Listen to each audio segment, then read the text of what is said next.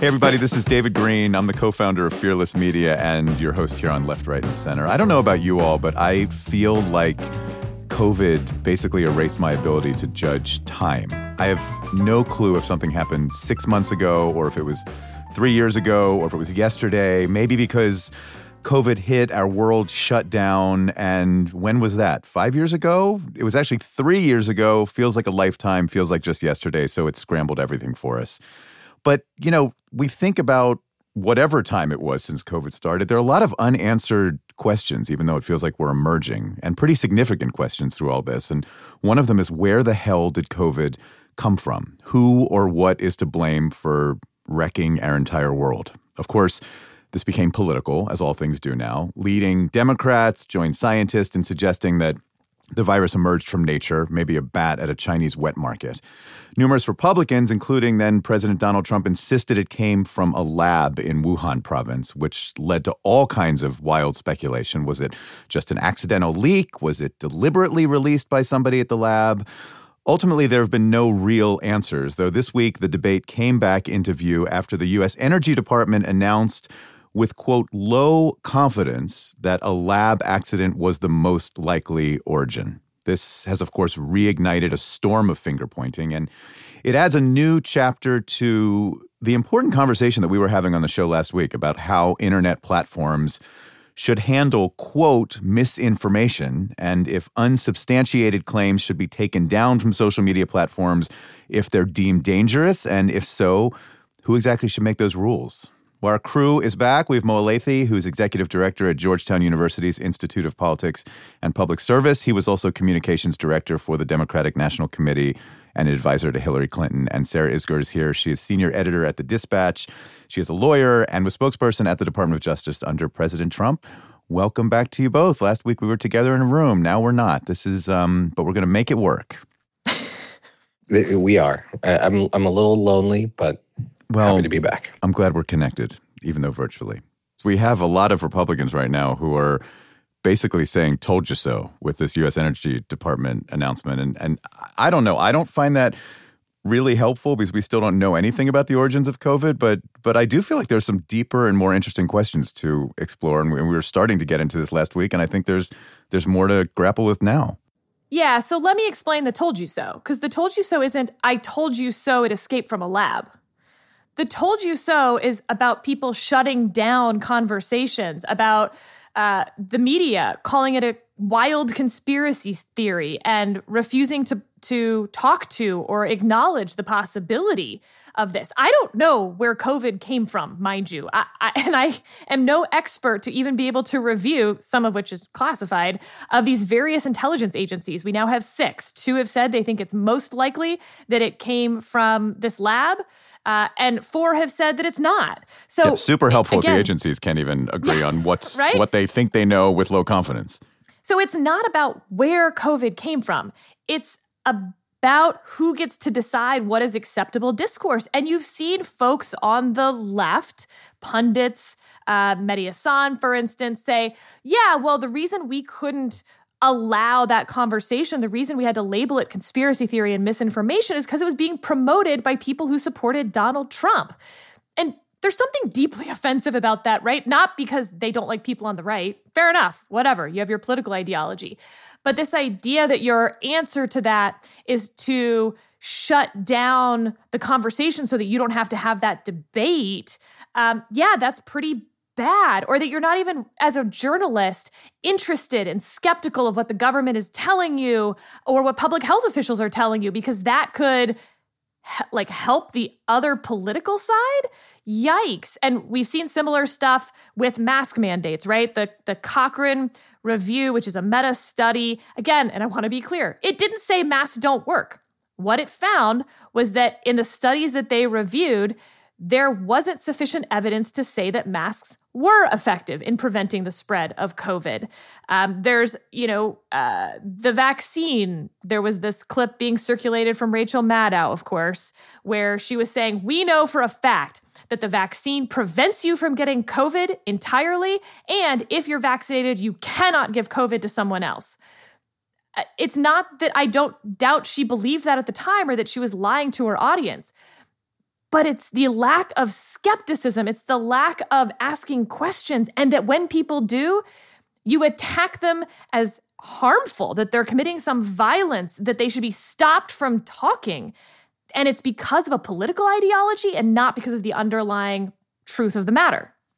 Well, can I say something about that? And then Mo, I want, I want to let you jump in. There, there are a lot of things I we could talk about. I mean, what should or should not have been allowed to be up there on platforms about vaccines and about masks. I mean, there's a lot that we could cover together, and we and we will. But I, I want to like sort of drill down the Donald Trump connection because I, I think the point that people are making. I mean, even if we do look back and say that suggestions that this was leaked from a lab um, should have been allowed to stay up when posts like that were taken down.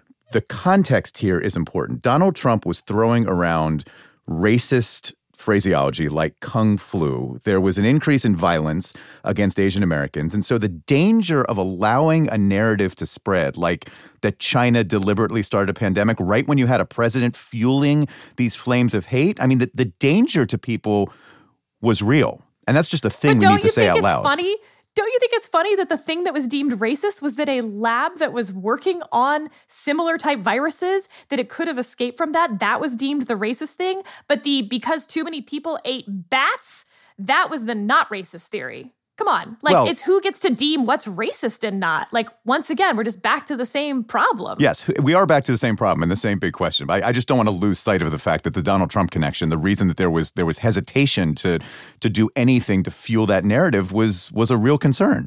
But it shouldn't matter to real journalists. Real journalists should have been interested in this question and they weren't. Some were. But I but I hear you. Mo? Yeah, I've been thinking about this a lot over the past few days. You know, I, I, I, was at a conference not long ago and was talking with a number of scientists, and we actually had this most the most fascinating conversation about defining the word science, defining what science actually is, because there is a tendency amongst many people to say follow the science because the science will give us all the answers. And I was with a group of scientists who all bristled at that, and I said, no, not what science is. Science is knowing which questions to follow. And that's what science actually is. And I think about that in the context of this conversation because I think this has been a very humbling episode in our national discourse. Um, and we all immediately, many of us immediately in the aftermath of COVID started saying, follow the science. The scientists are telling us one thing. And so therefore, it is absolute. But I do think taking a step back and remembering that it's actually the knowing what questions to follow is really what we should be doing. And this is a question that we're still following. I think that there's a lot of culpability here to spread around. I really do. I think, you know, if you look back at at the trajectory of this debate and this conversation, I actually think the scientific community was pretty measured. They may be the only ones who were in saying that the evidence showed that it was likely something that happened naturally, that it wasn't a manufactured virus or genetically altered virus, and that it was most likely it came from a market. They didn't fully rule out the lab, but they said the evidence kind of showed that it probably wasn't. That's still where much of the scientific community is today. But they were very measured in how they talked about it. Then, of course, we all jumped in and we screwed it all up. The political actors on both sides, the media, those of us who get paid to try to, you know, uh, take this information and make it policy or make it politics, we screwed it all up. I'm with you, David. You, you, you took a lot of what I was going to say. I think part of the reason the left reacted the way it did was because it was in the context against the backdrop of a president who was peddling racist tropes while talking about this and conflating it, giving the impression that this was manufactured by the Chinese government or the Chinese people. And as a result, it was creating a lot of anti Asian hate and backlash. And a lot of people were reacting to that. We shouldn't have reacted to that entirely. We should have pushed back on the racism, but leave the question open. Donald Trump was mischaracterizing this theory, and we could have made that point better. I think the media could have made that point better. Um, and I think a lot of Republicans could have made that point better. A lot of Republicans who do peddle in hate, who do enjoy um, or see the political incentive in division, saw the value in conflating this. And so they were quite content to allow it to get conflated. Even if they were maybe a little careful in how they worded it, they were quite content with it being conflated because there was political incentive there. So the science is still chasing the question. We should all support that and it's still an open question. But what should we all learn? Like what what let me ask you both. Like what what can we all learn the next time we god forbid go through something like this? I mean, Sarah, you you brought up vaccines, you brought up masks. I mean, I I think there has to be a place where if, you know, leaders and scientists are saying that the way to save your life is to get a vaccine and, and to wear a mask to allow people just freely to say masks don't work at all and vaccines will kill you like that's not good but like what have you learned from this in terms of where where if at all there should be some kind of boundary okay three points one i think that you and mo are are are making excellent points but are sort of letting yourselves and i don't mean you two in particular, but your side, whatever, off the hook a little bit. And let me explain why. One, um, it's not just pundits on the left, it was reporters, it was um, scientists as well. Like everyone got cowed by this idea that, again, was from the left that we couldn't talk about this because it was racism. And I think that was a real, real problem. Uh, and, and especially how it cowed the scientific community because you did have people who were saying, well, wait, I mean, it's still a total possibility that this came from the lab. Um, you know, we're looking at the genetic markers and it does look like it's more natural origins. So that might have changed policy. Like we might, the scientists exactly. might have looked into that less. We might know more today than we than we do if if we had actually like allowed that to be, you know, more of a possibility. This lab, but they were silenced as well, and I think that's a problem. But two, in terms of what we've learned, um, so look, y'all are talking about the for good reason, right? The origins of the of the thing and, and Trump's comments, and they were way over the top, and I get that. But explain why the exact same thing happened with mask mandates. That wasn't racism. That was just a bunch of folks on the left saying, we know better. And this gets to, I know it's an old song I've been singing on this podcast, but this gets to the failure of the small p progressive movement of the last hundred years. This idea that if we just had the smartest people and the experts running our government and telling us all what to do, we'd be better off. Instead of that messy, compromising, legislative, democratic process, which lets the dum dums actually have a say in things. And COVID exacerbated all the worst parts of that debate. And the progressive side lost, and it lost in a really harmful way, I think, because it undermined people's faith in the experts in an up close, personal way in their lives, in their economy, in their kids' schools. And I'm not sure it's uh, like the expert side. And we do need, it's a balance, right? We do want experts. We want them running for office, by the way, as well. We've undermined the value of expertise. And at the same time, it came at the expense of as I said, like this idea, like, well, we can't let the dum dums decide not to wear masks. So we're just going to tell them they can't even talk about the possibility that the masks don't work. And now the answer is we don't know. We, we don't even have the evidence that they do work. Yikes. Can we agree, though, that there's a difference between, say, posting something questioning whether masks work during a pandemic, saying, I'm, I'm not convinced of the science. You should ask your leaders in your community, your elected leaders, like what the evidence is. That versus don't wear masks, they could kill you, or don't wear masks, they don't work at all. I mean that. I mean there there are distinctions here that are that are important, and I feel like boundaries need to be drawn, and and and and where to draw them is is the conversation we're all having look, I our political leaders do the best that they can with what's presented to them.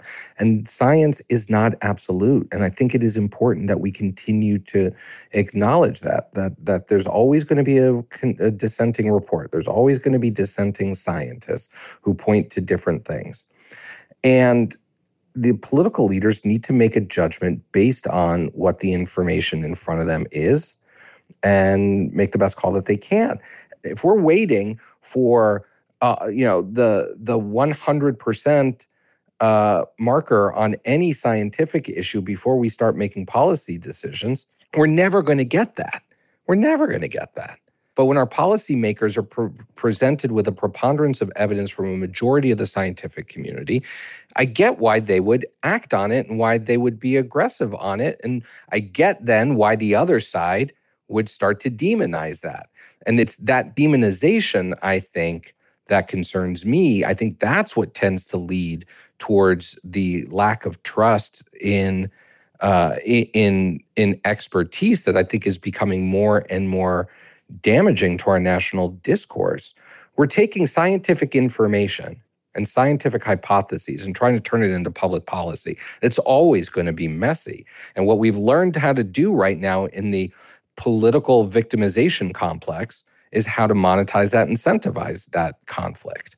And that's what really, really worries me. And look, Sarah, to your earlier point, like I hear what you're saying, but I'm actually agreeing with you to some extent.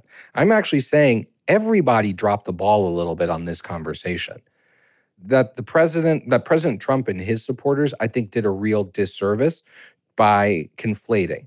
But I think a lot of people in the media and a lot of people in the left took the scientific arguments to a place that did shut down a legitimate conversation that still continues. All right, we're going to have to take a quick break and we can pick up here for a little bit. We're, we're going to come back to talk about the Chicago mayoral race and what it says about crime and, and policing and big city politics. We'll also pick this up for, uh, for a minute or two. You're listening to Left, Right, and Center. You're hearing civilized yet provocative opinions from across the political spectrum. Now we need to know what you think. Tweet us at LRCKCRW. All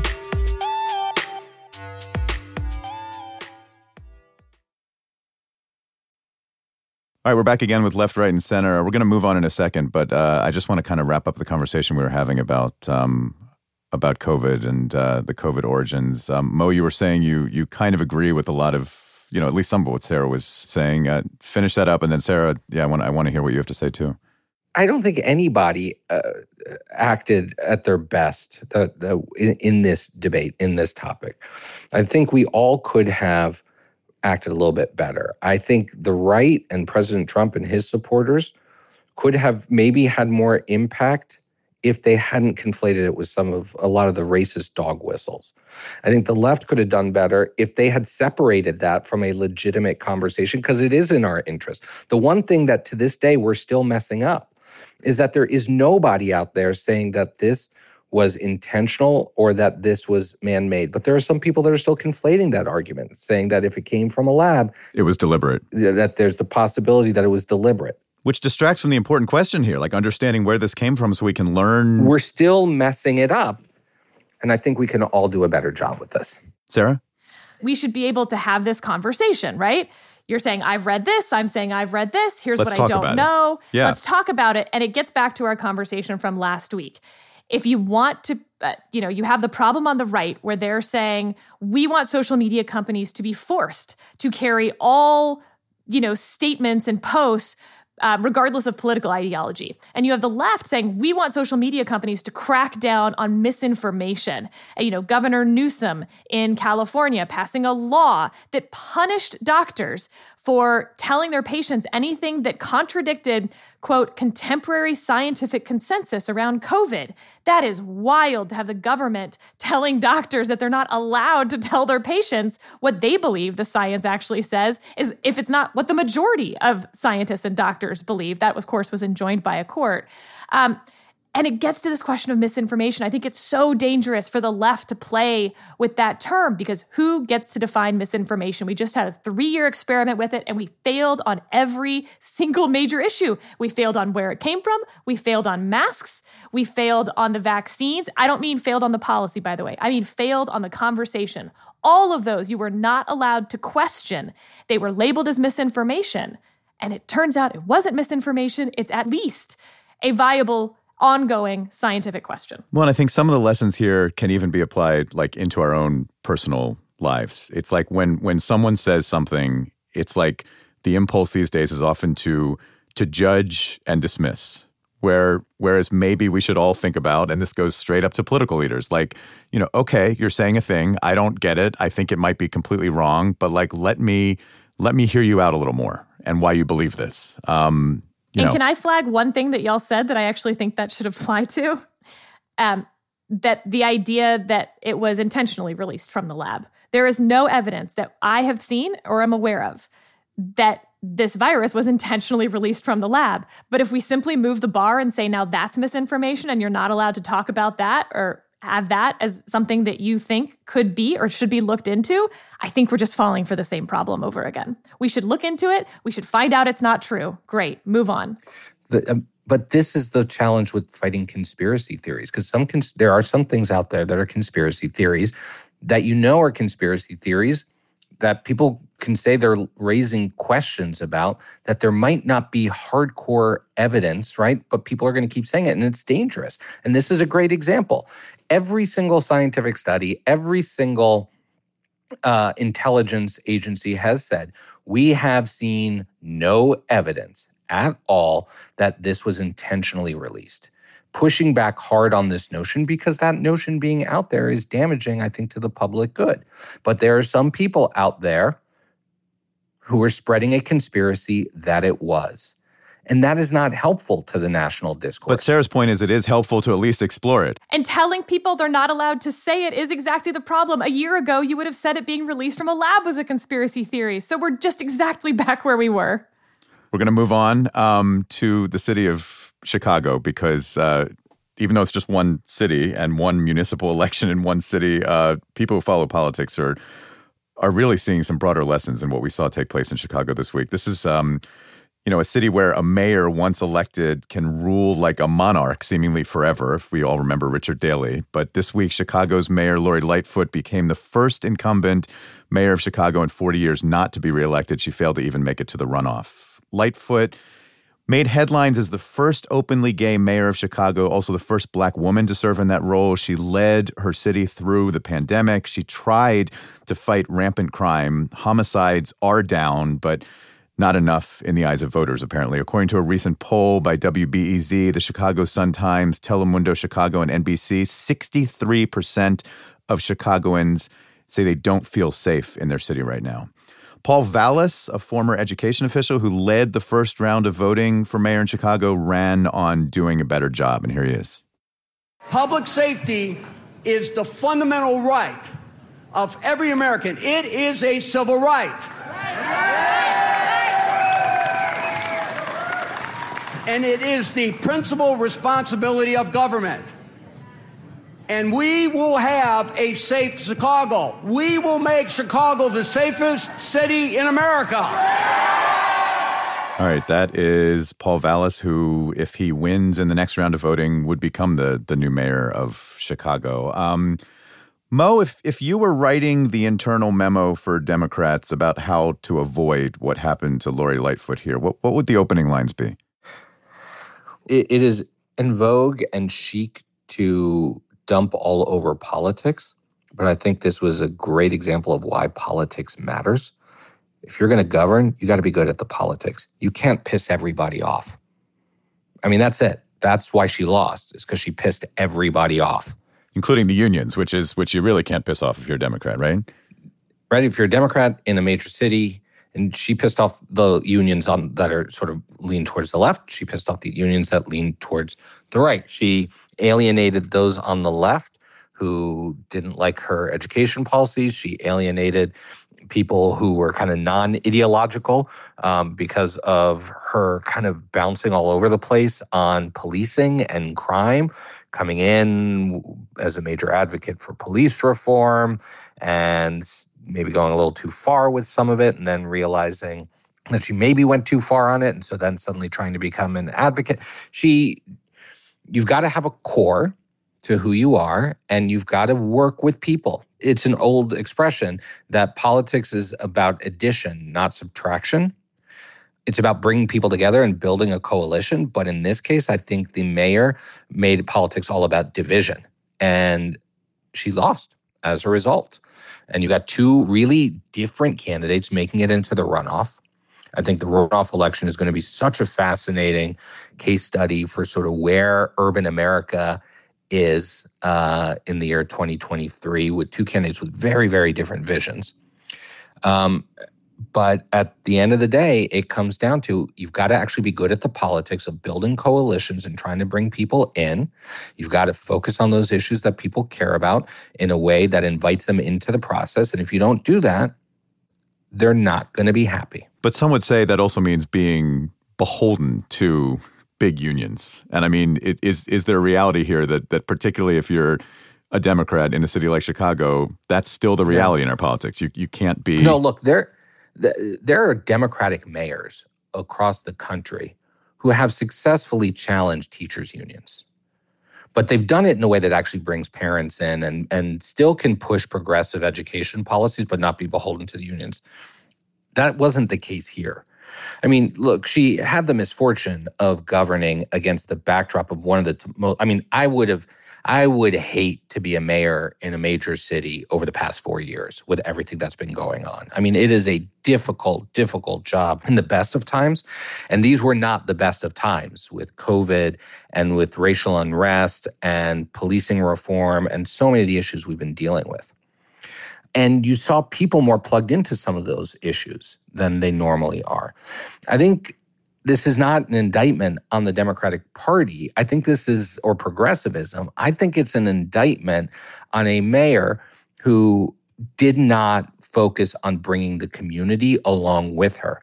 Because you can stand up to unions if you've got the community coming along with you. Hmm. She didn't. She alienated the community while taking on the unions. And then you've got no friends left at the end of the day.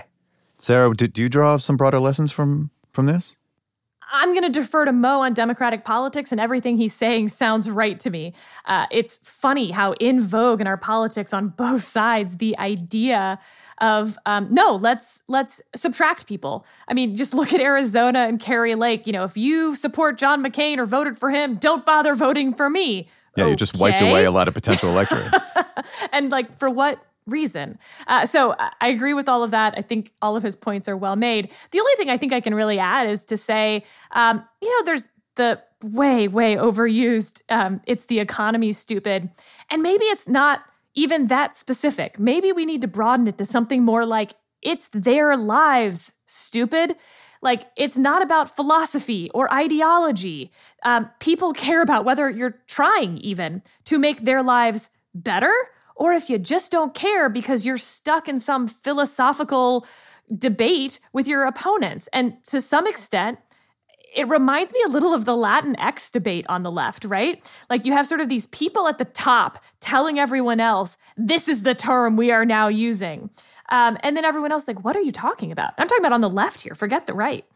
And within this crime conversation, you're looking at the New York mayor's race and now Chicago and, and several other interesting races where this became a top tier issue.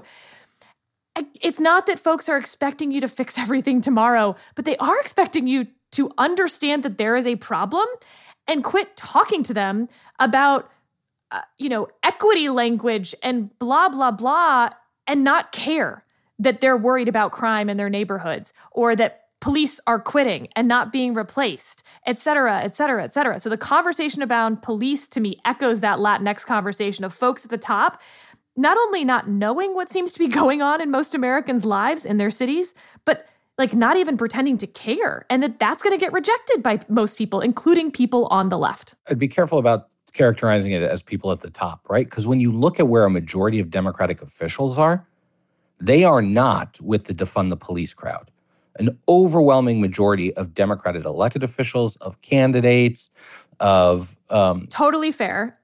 Right? I don't mean defund the police. Defund the police got turned into like its own little mini thing. It's sort of like how people kept saying we're not teaching CRT in schools. Fine, but that's not what I'm talking about. It's on this well, we need to have consent decrees with the police and we need to reform all the police departments and they need to do all of X, Y, and Z and police are bad and we should teach our children that they're not good and let's have this whole other conversation. Folks are like, okay, but my Whole Foods got shot up three times yeah. yesterday. Yeah, but I think where a majority of people are, I think where definitely a majority of the Democratic Party is, but I think a majority of voters are, is that bad things are happening out there. And so, yes, we do need some reform, but reform does not mean weaken. Reform does not mean take off the streets. And so they're they're looking for leaders who are willing to step up and have that organization. How do we stop the bad cops from doing bad things without making our communities less safe for everybody? Um, and that's a tough conversation to have, but that's where you see a majority of the Democratic Party is. I think what happens is when too many, uh, sometimes activists take the conversation in a different place. Well, not just activists, Mo, but Brandon Johnson, who's running against Vallas. I mean, has been talking yes. as much about inequality as as you know crime, and you know that that's yeah. it's an important. I mean, inequality is a, a vitally important conversation in our in our society. But you know, as you just said, he's facing sort of cross pressures on what to focus on. What what's the answer? What's the balance? The answer is to just talk about people, right? To talk about what people are seeing in their communities every single day and finding the balance that brings them all to the table. And that sounds almost cliche, but it is actually the answer. It is actually what motivates voters. When when they see politicians either be dismissive of their concerns, as I think a lot of folks feel on the right, or they see uh, some preachiness from their politicians, as they see from a lot of folks on the left, they don't feel included. And so, trying to thread that needle to bring everybody to the table, make them all feel like they've got a stake, most people believe that we can have real police reform that doesn't defund or diminish the police force. That is the common sense, common approach. And we too often, particularly at the local level, get lost in uh, in in that conversation to a way that actually ends up alienating entire communities. All right, we're going to leave it there. Sarah Mo and I will be right back to talk about whether we can all stop freaking out about stuff. We're going to bring in political comedy writer Jeff Maurer. Uh, you're listening to Left, Right, and Center. Thanks for listening to Left, Right, and Center. Is there someone in your life who could benefit from hearing a civilized discussion from all sides? Share the show with them. You can stream all episodes at kcrw.com/lrc, straight from the KCRW app or wherever you listen to podcasts.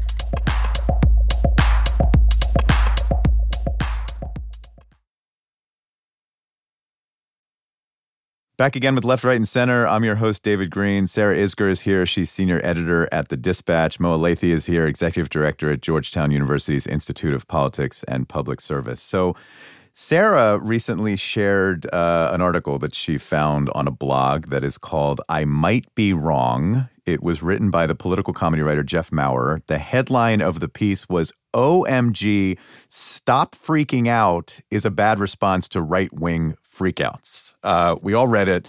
We all loved it. Um, Sarah, what what got you into it? I have no idea how this came across my phone, but I was definitely in public. And uh, look, anything that's called I Might Be Wrong, I want to read. I just love sort of epistemological humility. Yeah. Um, and so I was expecting something very different. And when I opened it, I just, uh, look, Every single line of this is a treasure. It's both intellectually honest and interesting and a good addition to our conversation, but also delightfully good writing. So I know we're going to talk about this, but really, really, everyone needs to go read this for themselves. It's so good. But I'm going to do a dramatic reading of the top part. And the author's listening, we should say. So this is a lot of pressure. I'm, I'm, I'm excited to see where this goes. It is my firm opinion that the ability of M&Ms is not the most vital issue facing our nation. Honestly, it might not even be in the top five. But you've probably heard that an uproar around character design has led Mars Candies to discontinue their M&M characters. That news ripped across yesterday's discourse like it was the Kennedy assassination. um, it goes on from there, and it, it just again, like when you get to the end, for the record, I still think that all of the M&Ms are sexy as hell. Discontinue them all you want, Mars. That will only increase the public appetite for the erotic M&M drawings I sell in my Etsy store.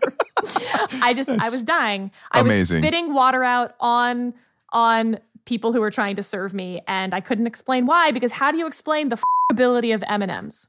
Well, Jeff Maurer, you were here, and uh, I don't know if you knew that you were causing Sarah Isgur to spit water at people, but um, congratulations. Thank you. That is my goal: is to create problems for Sarah Isgur's wait staff. I hope you tipped, Sarah. I'm sure you did. well, Jeff, can you can you uh, say more about this dynamic in our politics you were talking about? I mean, the, the example you used was M and M's, and when the company that announced that they were making their mascots more inclusive. The right said this is ridiculous and oh so woke. People on the left said, "Oh, right, stop freaking out." Um, so, what what is the larger point you're you're yeah, making for us. yeah, because the ability of M&Ms really is just an entry point. Uh, Yeah, right. yeah, entry point to. Um, I, I feel that when something, somebody on the left does something dumb, the right freaks out. I feel that for people on the left, like myself, to fail to say, "Yeah, look, that thing is pretty stupid," but also the freak out is pretty stupid, and let's focus on what's important. Failing to say that, I think, is a missed opportunity. So often we just skip to the second part. We just go, "Oh my God, can you talk? Can you um, believe what Tucker Carlson's talking about tonight?" I feel that we should say the first thing. Yes, the M&M's thing is stupid before we get to the second thing. Yes, the freak out is also stupid. but aren't all the freakouts sort of entertaining for a for a comedy writer? well, look, I did have to go a, a little soft on the freakouts because I uh, am a comedy writer. I, you know, I wrote for John Oliver for a long, long time, and I know how valuable a dumb self owned by the other side of the aisle can be. I remember the day Trump tweeted covfefe. It was like, folks, we're knocking off early today. Top of show is the, written the itself. day's writing is done. Exactly. Exactly. Well, but you do say that there's a version of this on the right, which involves uh, the, the the folks you described as anti anti Trumpers. Yes. who are they, and and why did they, you know, fascinate you? Yeah, I, I I think Jonathan Chait coined the phrase anti anti Trump. Um, anti anti Trumpers are Republicans who are not comfortable with Trump. They're embarrassed by Trump. Sarah, maybe you know somebody like this. Um, they're, they're embarrassed by Trump. They don't want to defend him, but they also don't want to lose their cred uh, as being on the right. So what they do is they focus all their ire on the people who are against Trump. They just skip over the part where they comment on Trump whatsoever, and they focus on the overreaction to Trump. And there was, is some overreaction to Trump on the left. If you spend all your time focusing on those people, then you still get to punch left, which is what you want to do if you're a Republican. So I do see this as kind of the mirror image on the left. We're sort of ignoring the dumb things that our side does and continuing to punch right. I think we should acknowledge the dumb things that happen on our side. Which I mean is is a very good human lesson. Like it does sound like there's something serious here. If we're just focusing on overreactions and and craziness among our opponents, we actually never self-reflect.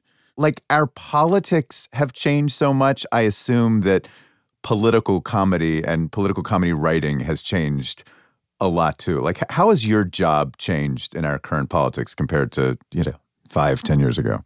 Oh, it's it's changed massively. Uh, I, I mean, for one thing, Trump was a real spanner in the works. Um, he dominated the news cycle. It used to be we would start last week tonight airs on Sunday. We used to start on Wednesdays and we'd start to you know figure out what's going to be at the top of the show, which This is the John Oliver show, yeah. yeah, John Oliver's show. Because the top of the show is current events. When Trump got into office, we didn't really start that process to fr- till Friday, because he would do something dumb on Wednesday, and it's like he's going to top that by the end of the week. So don't waste your effort. But I think I, I think the main thing that's changed is that these shows have become a more established part of the news media landscape, which is funny. You're talking about like Oliver, Stephen Colbert, Exactly. like that. Exactly. Yeah. Seth Meyers. Daily now Show. He, he does, Right. you know, uh, Closer Look is a very political show. And then there's a million, you know, a million ones that have been on for a little while. There, Hasan Minhaj had one for a while. Sam Bee had one for a long time. The Daily Show, of course, is still there. Um, th- these shows are part of the media landscape now. They're part of the news landscape now. They're one of the ways that people get their news, which is weird because I don't think anybody set out for that to happen. It just kind of happened. And one thing I worry about is that maybe not all these shows are totally grappling with their place in the news landscape and and taking that all that seriously.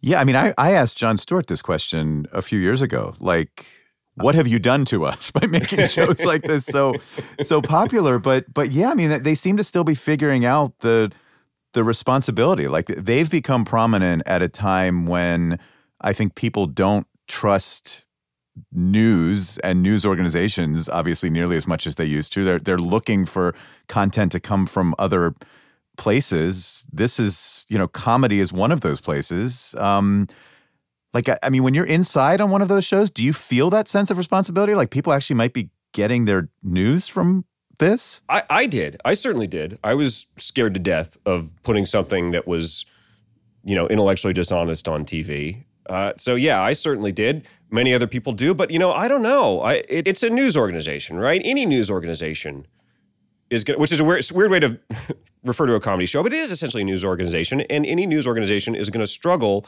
with what is the truth, what is worth talking about, how do we present this, how do we portray the world in a way that is accurate, and like to be fair, when you're asking that question to a you know 24 year old comedy writer who two weeks ago was teaching improv on a cruise ship it's like I don't know if they're really going to have journalistic principles at the front of their mind. I think they might just be randomly pitching jokes, you know, hoping to get some stuff on the air. Sarah Mo, I, I when Jeff says they're news organizations, they they kind of are, but that sort of freaks me out because I don't want them to be, and that really scares me. I mean, are are shows like Colbert and and John Oliver like are do we just have to accept now that that's news, which is making me cringe? I mean, there's an interesting piece I read a couple of years ago by a well known journalist who wrote that media is dying, but journalism is thriving. And it was a really fascinating piece because because what he was essentially saying was that the the old model of how we would get our information from newspapers or from the nightly news and then eventually cable news and the 24 hour cycle that that was just dying a slow, painful, ugly death. But that storytelling and information, uh, the dissemination of information was being done in all new ways long form, short form, everything from, you know, Snap to, um, you know, to podcasts to Substack, w- what have you, that there's all sorts of new forms of ways that people are getting their information. And I see it Well, ever since I left politics and started working at a university and talking to the students here about where they get their information. Half of the places they tell me I've never even heard of. So I think we do need to come to terms with the fact that I don't know if I'd say they're news sources, but I would absolutely say they're information sources. And they're they're where people are sort of understanding the narratives uh, that are driving our discourse better and for better and for worse. And that is the new reality. Sarah, can I ask you, you, you often talk about how important it is to have like an on ramp to conversations for people on the right, like on college campuses and, and elsewhere, and that that's a real problem. Like in in this world of of political comedy and the shows we're talking about, is there enough of an on ramp for people on the right? Like, should there be more shows that that are sort of open to all perspectives? So, actually, my answer to both questions is going to be almost off topic in that, I, uh, and, and it's going to scare you even more. I think that as the political comedy shows have moved more into politics and news and have become absolutely sources of news, Mo's just wrong on that one. On the other end, the cable news shows have moved more into entertainment they're not really news as we used to think of that anymore. A lot more opinion than it ever used to be. And to bring it back to Jeff's overall point here, both MSNBC and Fox News, I mean, whatever news organization you want to talk about almost, are anti, anti their own side. And so, you know, uh, they're not going to criticize their own audience.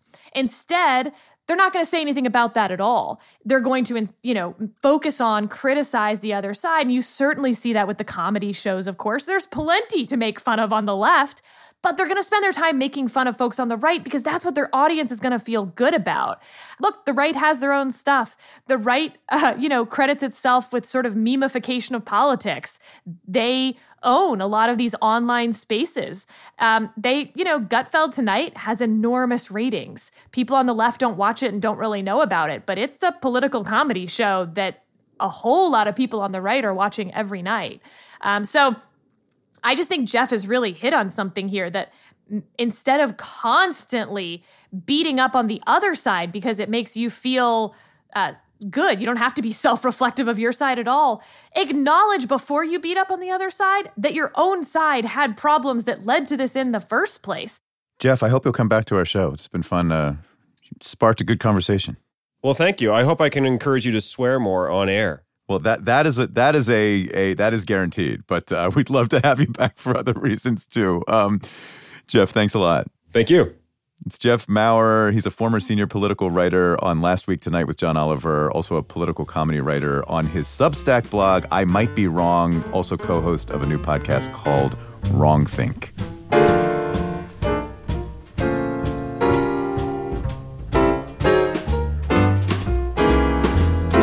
Right, it is time once again for our left, right, and center rants and raves.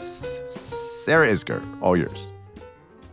All right, I've got a rant. I want to talk about the student loan cancellation case that was just argued at the Supreme Court. If the court strikes it down, as I suspect they will, the headline will read Supreme Court ends loan forgiveness, which is true, but it's blaming the wrong branch. Nobody questions whether Congress could create this program or address coal powered power plants, ban bump stocks, redefine sex under Title VII, all things that the left and right have blamed the Supreme Court for doing wrong. But Congress doesn't act because presidents from both parties assure them that they don't have to.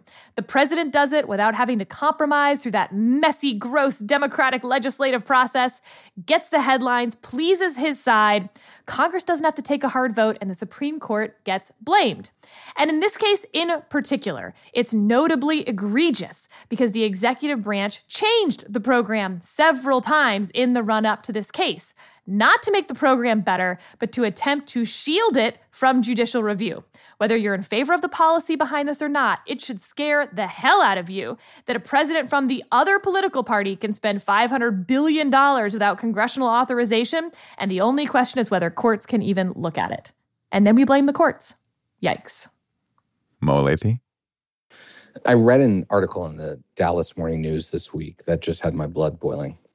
A 13 year old uh, girl in the eighth grade was in gym class when she heard a boy, one of her classmates, tell another classmate, Don't come to school tomorrow, in a somewhat menacing tone. The 13 year old girl didn't think much of it at first, kind of went about her day, but then allowed the times that she live in to creep into her consciousness.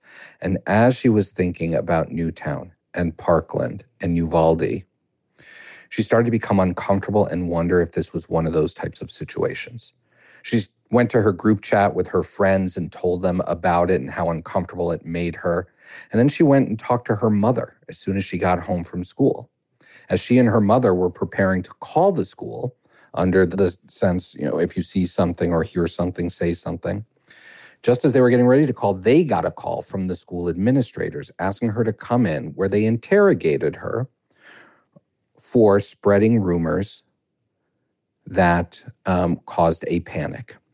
This girl herself ended up being suspended from school because she talked to her friends first before reporting it. Now, I have so many problems with this. First of all, the fact that our schools are, that we are living in a society where that is where students' heads go in the first place when they hear something like that shows that our inability to, to handle school violence is a problem. The fact that she's a 13 year old who is learning how to handle anxiety and handle these heavy moments, and she gets penalized for talking to her friends before going to an adult, which she did do, is a problem. This story encapsulates so much of, I think, where our schools may be failing our children and we have to do a better job on every one of these levels. I guess I'm sort of going to rave, but this is part public service announcement. Um, I want to rave about McDonald's for always warning us how about how hot coffee can be. This goes back to the legendary 1992 case where a woman spilled McDonald's coffee on herself. The coffee got into her sweatpants, which held the hot liquid on her skin long enough to give her third degree burns. Um, I am sorry to get personal, but I had coffee in a to go cup made in my own pot at home this week, uh, and those to go mugs work. I left the lid open, spilled coffee into the sleeve of my hoodie, which held it against my skin, and I have a second degree burn on my arm. I went to the doctor. I am okay. For the record, I'm not suing anybody because the only person I could sue is myself. But seriously, be careful. We might joke about that McDonald's lawsuit 30 years ago, but it is no joke. Uh, and that is all the time we have for today. I want to thank Sarah Isgur and Mo Elleithee, and we also heard from Jeff Maurer. Appreciate him being here. Left, Right, and Center is produced by Sarah Singer Schiff. Our production assistant is Alexander Applegate. Our executive producer is Arnie Seipel. This show is recorded and mixed by Matt Schwartz.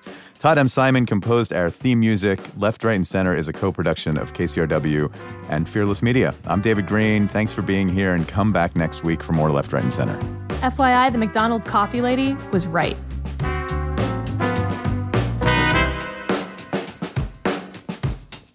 Download and subscribe at kcrw.com slash LRC, the KCRW app, or wherever you find podcasts. Left, Right, and Center is produced and distributed by KCRW. Support for Left, Right, and Center comes from Odoo. If you feel like you're wasting time and money with your current business software, or just want to know what you could be missing, then you need to join the millions of other users who switched to Odoo. Odoo is the affordable all in one management software with a library of fully integrated business applications that help you get more done in less time for a fraction of the price.